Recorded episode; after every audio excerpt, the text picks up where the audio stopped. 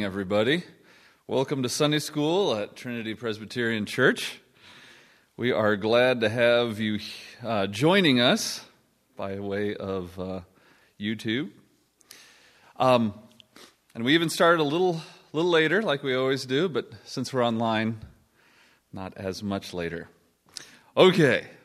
Well, last time we spoke to each other, uh, we were talking about how to interp- interpret uh, Old Testament passages, specifically stories. Well, today we're going to talk about how to interpret New Testament uh, passages. And this is not going to be, uh, I don't know, how do we put it? Uh, it's not going to be everything. Um, this is not a hermeneutics class in which you will learn uh, all the in depths uh, understanding of such things, but this is a nice way to help you, especially in your devotions. It's simple, and I hope it's clear. We'll see. So let's open with a word of prayer, and we'll get started. Dear Heavenly Father, we are uh, thankful to you that you have given us your word, that we live at a time where we are able to have all of your word in written form, and that we can study what you have given us, that even as we pray, we know you can speak back to us through your word. We pray for wisdom, Lord, as we go through this, uh, this lesson, that maybe this might be a help uh, to some that um, might be struggling as they read your word, uh, that maybe this might uh, enlighten them and help them. So we pray for that, Lord. Pray for wisdom as I speak and for your blessing upon us. In Jesus' name, amen.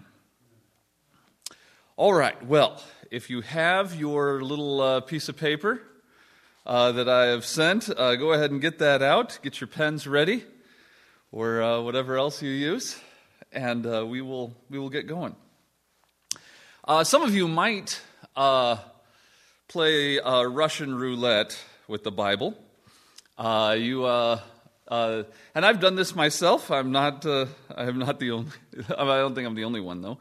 Um, where you open the Bible and you say, Well, you know, I'm kind of in a hurry this morning. Let's just see what we got. We open it and we kind of just uh, hit a spot and we start reading. Uh, and um, and what uh, the different problems that brings is that you might read something without really knowing what's around it or how to t- how to think about it. You might come to some bad uh, some bad conclusions. Uh, let me give you an example. If you would, turn in your Bibles to Ephesians chapter 5. We're going to look at verse 20 and 21. Verse 20 and 21.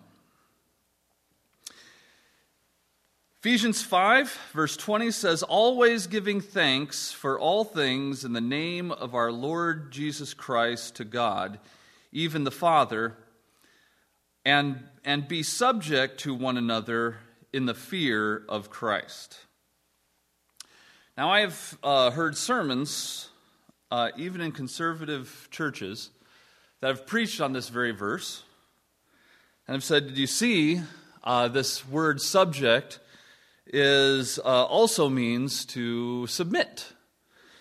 And that if we are to submit to each other, this is a give and take situation where we are uh, submitting to each other. So sometimes uh, the husband will have to submit to his wife, and sometimes the wife will have to submit to the husband.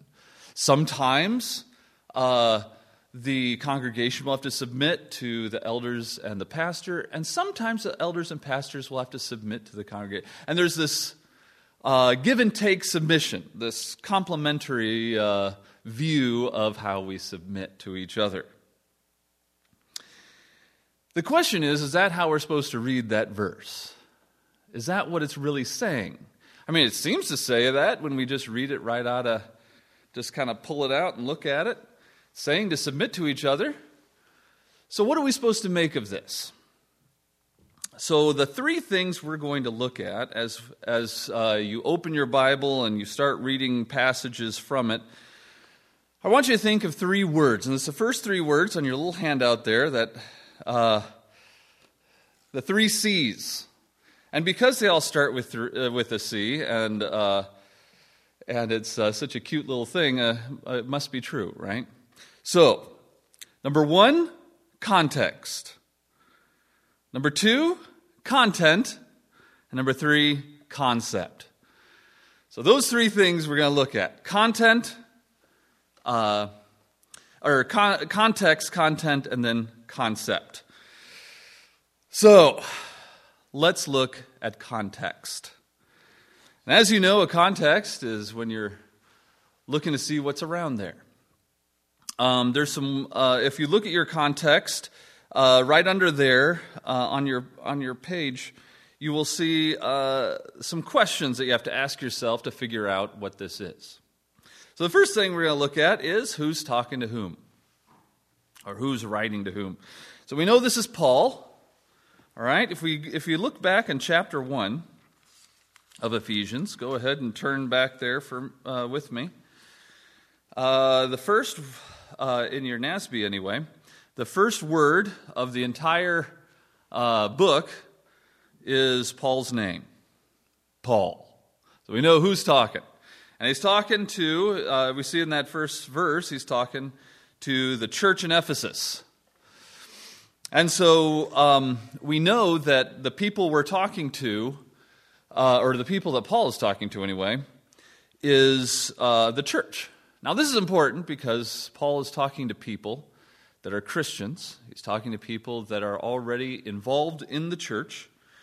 So he's not talking to unbelievers.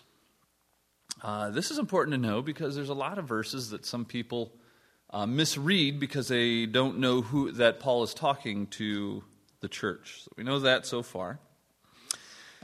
And the second thing we want to know is what is the reason, or your, or your, next, uh, your next blank there is the occasion. What's the occasion of, his, of this book? Why is he writing this to them? And as Paul uh, speaks in the first part of uh, this chapter, in Ephesians chapter 1, we see a lot of um, him talking about predestination and all that sort of stuff, and that's really great. But as we get down to, the, to verse 18, we see that he's, he starts telling us why he is writing this book to the Ephesians, or uh, this, this letter. Um, Let's start with uh, verse 17 that the God of our Lord Jesus Christ, the Father of glory, may give to you a spirit of wisdom and of revelation in the knowledge of Him. I pray that the eyes of your heart may be enlightened, so that you will know what is the hope of His calling, that are the riches of His glory, of His inheritance in the saints so there is uh, a need that Paul sees in Ephesus that their hearts need to be enlightened, that there's something that they don't know, but it's not just their mind. It's not just that they don't know something in their brain and he needs to give them the data to put in their brain, but he's saying not just your mind, but your heart needs to be enlightened.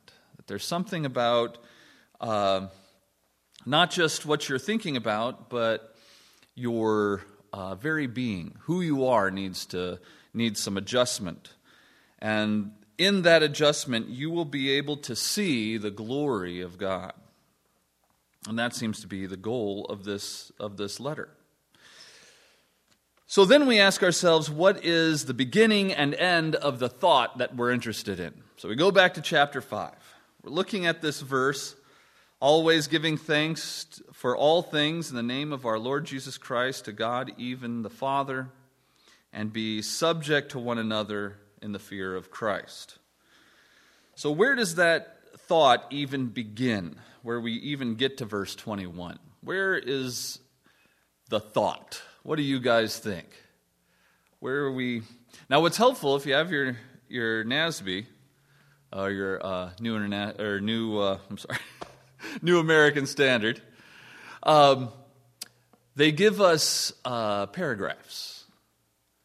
So, where do you think that this, uh, this thought starts? What verse? What was that? Verse 15, that's correct. Yes, verse 15. We even see that there's an indentation there that tells us there's a paragraph starting here. Now, it's okay for you to use uh, your English grammar skills. We're going to learn that in just a little bit. But we need to know where, that's, where that thought starts so that we know uh, where this conclusion is going, that we, we've stumbled upon. So the thought starts in verse 15. Therefore, be careful how you walk, not as unwise men, but as wise. And so that will be pretty important. So now we kind of have our context. We know uh, who's writing to whom, we know the occasion that the hearts of the, of the Ephesians need to be enlightened, that they need to know something about the Lord so that they might give him glory and be thankful. And we know where our thought begins and ends. The thought itself that we're looking for, this concept that we're trying to get at, is starts at 15 and ends at 21.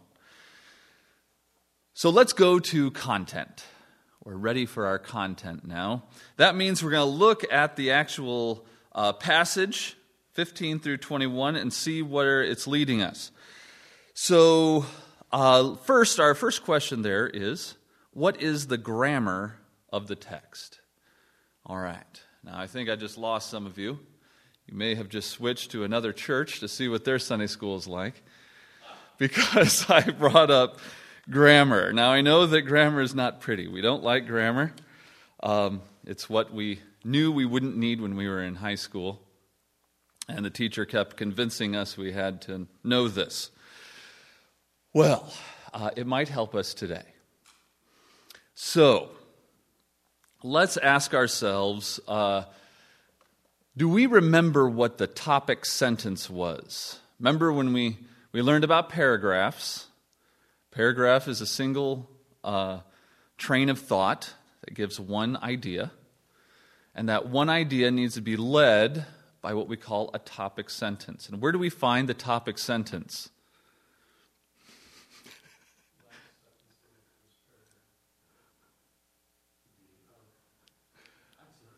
Okay. The first sentence of the paragraph is typically your topic sentence. It tells you what the rest of the paragraph is going to be about, right? Okay. Could be worse. Uh, worse, I could be talking about math this morning. Oh, you like that? Okay, well, all right. so, grammar has finally made its way to even the back of math. That's bad. Okay. So, your topic sentence. So, we look at verse 15. We've agreed that verse 15 starts the paragraph of uh, the thought that we're looking for. And the topic sentence is, therefore, be uh, careful of how you walk not as unwise men, but as wise. So everything else underneath that is going to be about how to walk as a wise man. Right? And that's going to that's to come in handy in just a little bit. But let's keep looking at some things. What are some other uh, issues of grammar we can look at? Um, let's ask this we saw in our topic sentence the word therefore. Does that mean anything to you? I see some heads nodding, and I'm sure there's some heads nodding online as well. So, what does the word therefore tell us? Okay, good. Because of all the stuff I just said, now I want you to do this. So, what's all the stuff he just said? Well, we have to go look at that. Uh, if we look at uh, the first verse of chapter 5, uh, we see another therefore. And that's, uh, that's, that's unfortunate because now we have to go back. We won't have an endless, uh, an un- because if we look at the first verse of chapter 4, we will see therefore again. I'll give you a hint. Um, so let's just uh, let's just uh, start at chapter five, first verse. It says, "Therefore, be imitators of God." And what we see before that is talking about the body of Christ and the way God forgives His people. And then we under, then we come into chapter five, and it says, "Therefore." So, because you are the body of Christ, because God has forgiven you, therefore be imitators of God as beloved children. Okay. So now we know that if we're going to look at our verses that we were interested in, verse 20 and 21, there is something there about imitating God, being imitators of, of God as beloved children. And it talks about walking in love, just as Christ also loved you and gave himself up for us, an offering and sacrifice to God as as a fragrant aroma. So, as we look at the grammar, and just we're just looking at grammar here, we're looking at topic sentences that are telling us something about our passage. One topic sentence of the whole chapter is telling us that everything in this chapter is going to be talking about how we're to imitate God. We're to imitate Him, not in a way that we're trying to be God, but we're trying to imitate him as children would imitate their father.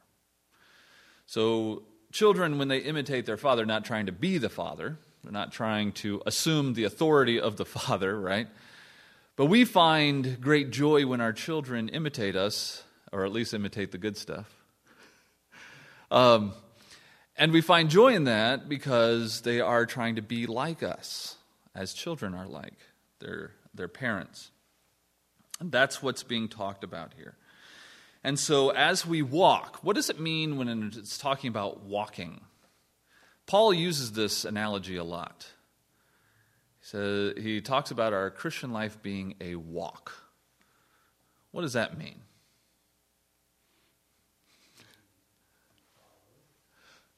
Okay, following. Okay.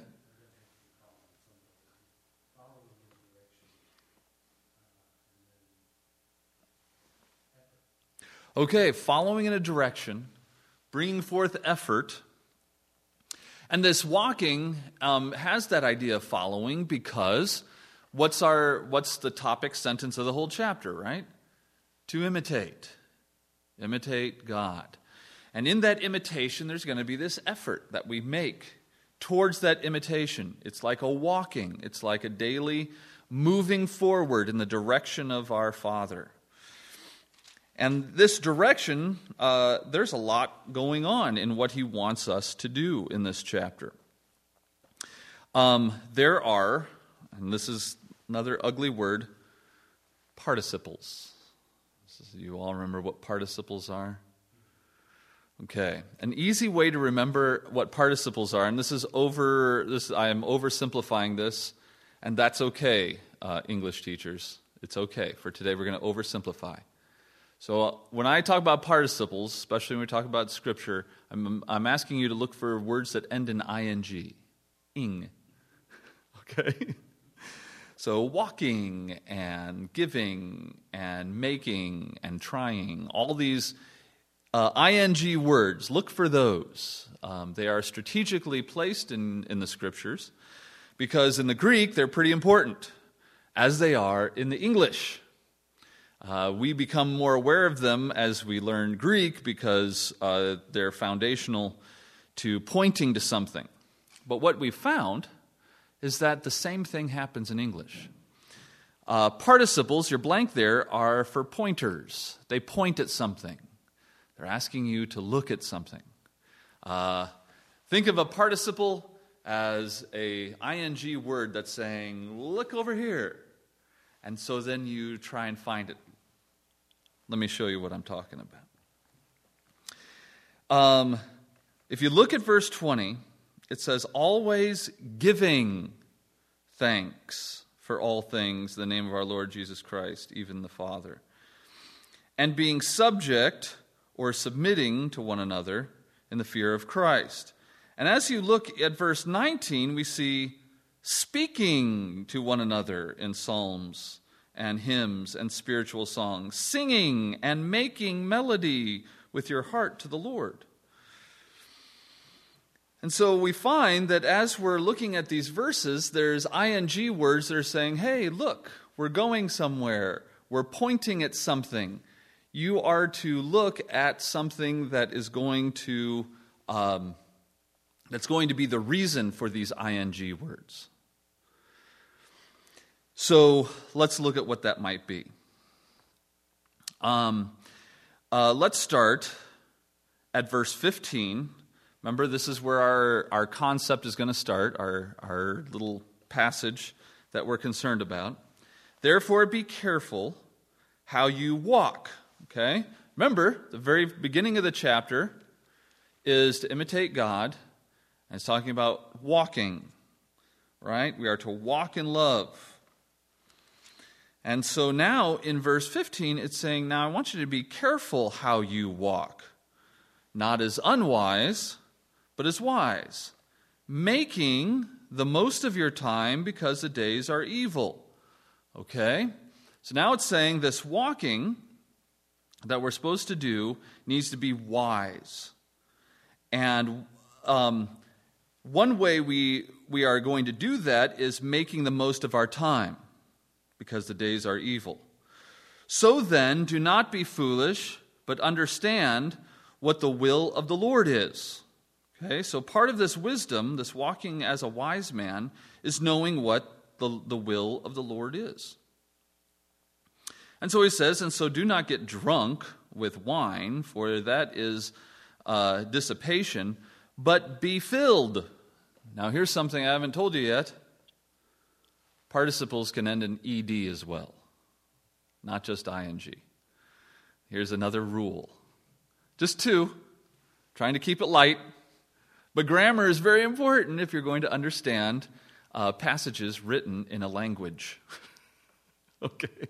We have to remember that the Bible, whether you read it in Greek or uh, English or German, if it's written in a language, we got to know the rules. And those rules are going to help you understand what it's saying. So it's saying to not to be drunk with wine, but to be filled with the Spirit speaking to one another in psalms and hymns, and we talked about that, making melody, always giving thanks, so that we can submit to one another. Okay. So we're using those ing words to see what is the point of this passage that we're talking about. Okay, what's the point? Okay. And we also should be looking for patterns. That's your next blank there, looking for patterns. Now, Paul writes in a particular pattern. What he likes to do is he'll give you a command, and then he'll make a description. He'll give a command, and then he'll give a description. Sometimes he'll give a description, and then he'll give a command. We call this, the command we call imperatives, and this is something you learned in ele- uh, elementary school probably, that an imperative sentence is a command. So if someone says, clean your room, this is an imperative. Now, if someone wants to give a description, they might say, because your room is a mess. Your room is a mess is a description of what things are already like. The command is to clean it. Does that make sense? This is what Paul's going to be doing throughout this whole chapter, or this whole letter, really. He's going to say, Do this because things are this way. Because things are this way, I want you to do this. Does that make sense? So if you look for those patterns, you see what's connected to each other. What's connected. If you understand the connections, you start seeing that what the main issue of the passage starts coming up. So we notice that a lot of these, um, a lot of these ing words and ed words are in the commands. Okay, so making melody with your heart is a command. We're supposed to be speaking to one another in Psalms. This is a imperative. Speak to one another in these Psalms. Um, we're supposed to be giving thanks. And we're supposed to be subject or submitting to one another in the fear of Christ. These are the commands. But these commands are also followed by a lot of description that are connected to each other. If we look at verse 22, it says, Wives, be subject or sub, uh, submit to your own husbands as to the Lord. That is a command or a description? Command, okay? So that means if it's a command, then there is the possibility of this not happening, right? okay. Now, verse 23, we're going to see a for. Oftentimes, when Paul says for, what he's getting at is a description. Not a command, a description, something that is already the case. This is what's already the case. For the husband is head of the wife, as Christ also is head of the church, he himself being the Savior of the body. So here we find in verse 23 that husbands are not being commanded to be head of the home. They already are. This is a description of what's already the case. That's why women need to, or the wives need to submit themselves to their husbands, because it's already the case that men are head of the home. So men are not being commanded to be head of the home because that is already the case because of Christ. The command is it might be tempting for the wives to want to be head over the home, but that's not what should be happening. Make sense? Okay. So that kind of pattern helps us.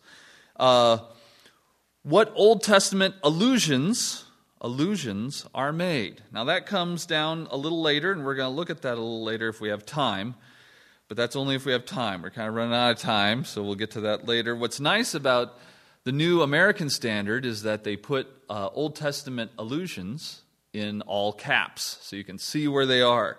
And you will see in verse 31 that there is uh, all caps there. That's referring to an Old Testament allusion back in Genesis, that this whole thing goes back to Genesis. We might have time to look at that, maybe not. So we're looking at all, the, all this grammar. You notice that we haven't really come to a conclusion yet because we're not talking about that yet. Now we're ready to talk about it because we're into the concept. What is it that we're supposed to know about this passage? So, the first question that we need to be asking isn't, What do I need to know about this passage? The first question we should be asking ourselves is, What is the audience that this book was, or that this letter was written to? What are they supposed to know about this passage? What was Paul intending for Ephesus to understand? Remember, this whole thing is about enlightening their hearts. So there seems to be a disconnect in Ephesus between what they're supposed to know in their heads and how they're acting, how they're walking in their, in their Christian life. It might be that there might be a lot of people in Ephesus that knew in their mind, yes, uh, patterning my life after the Lord means submitting to each other. I, I know that. They're just not doing it. And so their hearts are not enlightened yet. And so part of the signals that we can look at here is the word therefore. And we notice that in verse 15, therefore be careful that you're not walking as the unwise people walk, but you're walking as the wise people. And we're looking for a theme. And remember, all the ing words are starting to point at this theme. The theme is to enlighten our hearts. Now, how are we supposed to enlighten our hearts? At the beginning of the chapter, it says to imitate God as children. Well, how are we supposed to imitate God as children in our walk? How is that possible? What is the point of our little passage here? Is it that we're supposed to submit to each other? Is that the point that we're supposed to submit to each other? Let's see. So it's talking about being careful to be wise because this is part of our walking with the Lord. Making the most of our time because the days are evil, right? So that's the command, making the most of your time. The description is the days are evil. So then, do not be foolish. Okay, he's re-emphasizing this don't be like the foolish people. We want to be like the wise. But understand that the, what the will of the Lord is. Well, how are we supposed to understand what the will of the Lord is? How are we supposed to walk in a way that imitates God? How are we supposed to have our, light, our hearts enlightened? How is any of this supposed to happen? Well, stop filling yourself with something that makes you foolish. Instead, fill yourself with the Spirit. What does it say? And be filled with the Spirit. Be filled with the Spirit. If you are filled with the Spirit, then you will speak to one another in psalms, hymns, and spiritual psalms. You will sing and make melody. You will always be giving thanks. In fact, you will even submit to each other. So the ing words keep pointing back to that filling. If you're filled with the Holy Spirit, you will sing, you will make melody, you will be giving thanks, and you will be submitting to each other. That's what will happen if you are filled with the Spirit. So, the main issue of our passage here, and I would say even the main issue of this whole chapter, in fact, the whole chapter that then just kind of keeps telling you the ramifications of what happens if you're filled with the Spirit, right? What does it mean to submit to each other? What you can imagine there, if you look at um, verse 21, this is merely talking about the consequence of what happens when you're filled with the Spirit. If you're filled with the Spirit, you're going to submit to one another. What does that look like? What does it look like when people are submitting to each other? Well, first of all, the wife submits to the husband. Um, servants submit to their boss. Uh, children submit to their parents. That's what it looks like. That's the rest of your. That's the rest of the whole le- uh, letter, except for when he says, "Well, you know, the whole reason I'm, I'm, I'm giving you all this ammunition of, how to, of why you need to be filled with the Spirit and submit to those you're supposed to submit to is because we're in a battle. We're in a battle with Satan and his workers that you can't see.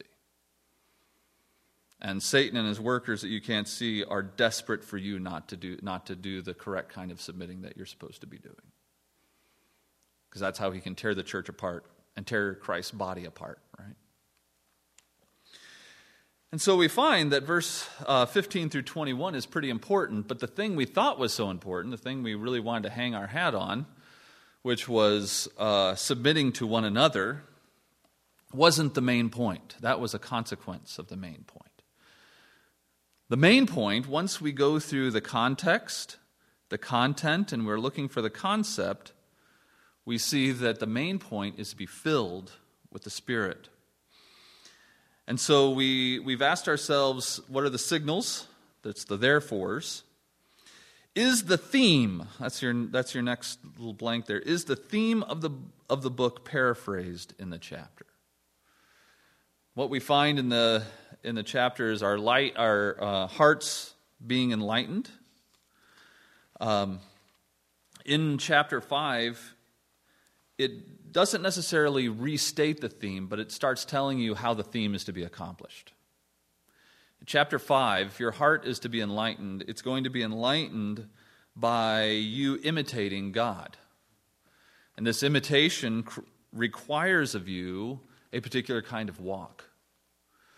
And this walk is going to be one in which you do not follow foolishness or unwise people, but wise. You're looking for wisdom. Now, the only way that that's going to be able to be accomplished, the only way your walk is going to look that way, the only way you're going to be able to imitate God in your walk is if you are filled with the Spirit. And what we find is that we see these commands are next. We see what is commanded. That's your next blank there. What is commanded? Well, what is commanded are the things that are expected out of someone that is filled with the Spirit. If you're filled with the Spirit, you're going to sing to one another. You're going to make melody. You're going to give thanks. And you're going to submit to each other in the proper way. And that's what the next, uh, the next verses and into the next chapter is talking about. What is the right way to submit to each other? And it gives you the right way to do it. That you can even imagine um, at the end of verse 21 a colon there. Because it's saying uh, be, be subject or submit to one another in the fear of the lord colon. This is how. Wives submit to husbands husbands submit to christ uh, and so forth. Children submit to parents And on and on it goes. So I would encourage you, as you are thinking about um, spending, I hope, more time. Um, I know that people are looking for um, blessings of, the, of this strange time we live in. One blessing might be that we are able to find more time to spend with the Lord. Um, not just in, in prayer, but in thinking about what He wants to say back to us. And as the Lord speaks back to us through His Word, it is important for us to do the work that's required to know what He's saying.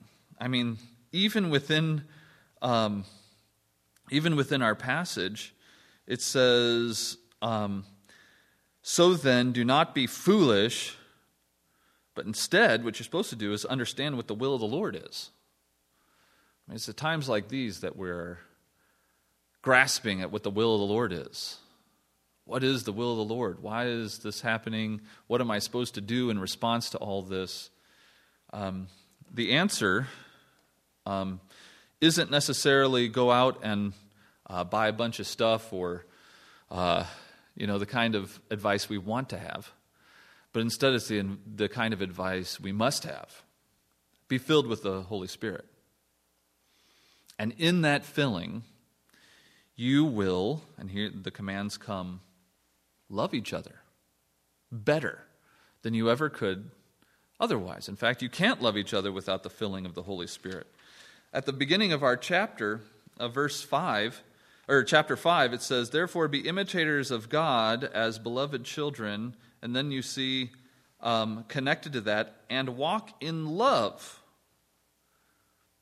Not just walk as good Christians, but walk in love just as Christ also loved you. And we find that this love is expressed when you are filled with the Holy Spirit.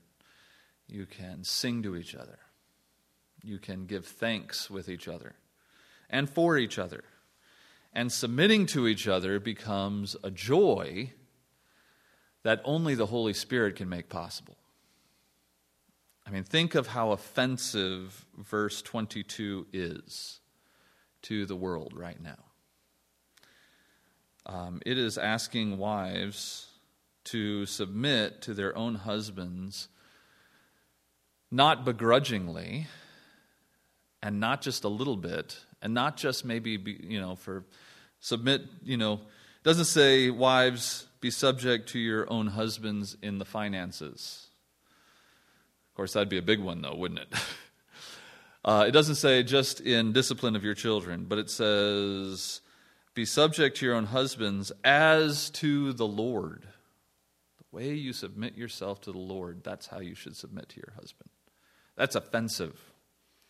Uh, to the rest of the world, that's oppressive and hateful and terrible, misogynistic. It's all these things, but how does those things become possible and joyful?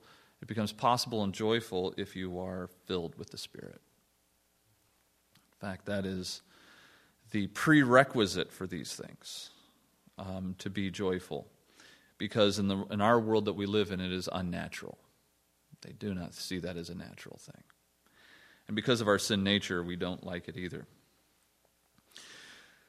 So my hope is, is as you have more time, maybe, to spend with your, with your Lord, that you go through the process that is going to be super important for you to understand the Lord's will. If you are to understand the Lord's will for you, especially at times like this, it's going to take work for you to understand His Word. And His Word is understood in language, which means you have to pay attention to even grammar and the context. And it takes work. If what I went through just now seemed a little confusing, uh, a lot of that might be because I taught it terribly. But another part of that might be because it's hard work. It's hard. And God knew it would be hard. And He, uh, it was His will for it to be hard. Because He wants you to do the work necessary to understand Him, to understand His will, to understand His word. And it takes not just maybe a Russian roulette uh, approach to your scriptures, but maybe you'll have to start on a particular book and move forward from there so you can see the whole context. And ask yourself these questions all along the way, uh, especially in the New Testament uh, the thesis, the thing that is going to be the centerpiece of that letter is usually given to you in that first chapter. Maybe not necessarily in the first few verses, but it's in that first chapter, and you have to look for it. And it's hard, and it might take a, it might take some commentaries. But you look for that little piece. What is this whole thing supposed to do for me?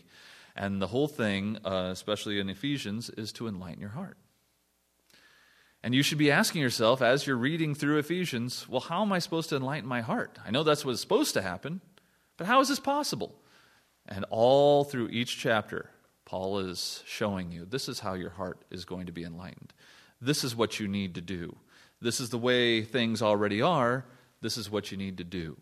And as you start seeing those descriptions and commands, descriptions and commands, you start realizing, oh, I'm getting what I'm supposed to do as I'm reading through this chapter because I'm understanding what Paul wanted Ephesus to do. And hopefully, uh, keeping that in mind, I got to remember my context. I got to remember what my content is supposed to be and what's the concept I'm supposed to get from this. If those three C's keep going through your mind as you're reading your passage, um, I hope that would be a help to you. And maybe you'll understand it better so you can understand the will of the Lord better, so you can know how you are to walk. Let's have a word of prayer, and we will prepare ourselves then for the worship service. Dear Heavenly Father, we uh, come before you uh, thinking about your word, thinking about even in the New Testament how it was constructed for our learning. Lord, we pray that maybe uh, something from this might be a help, that as uh, our congregation starts opening your word and trying uh, with great effort to understand what your will is, that your word, through the work of the Holy Spirit, might, uh, might enlighten their hearts. We pray for uh, wisdom even as we begin this worship service, that the work of your Holy Spirit would enlighten our hearts, not just uh, in understanding, Lord, but in doing and walking in our uh, path, in our Christian path throughout this week from what we hear today, Lord. Be with the words of Andrew as we listen to your word come through his mouth, that we might bow our hearts in humility and submit to the word that we hear. Lord, we ask these things in the name of your Son. Amen.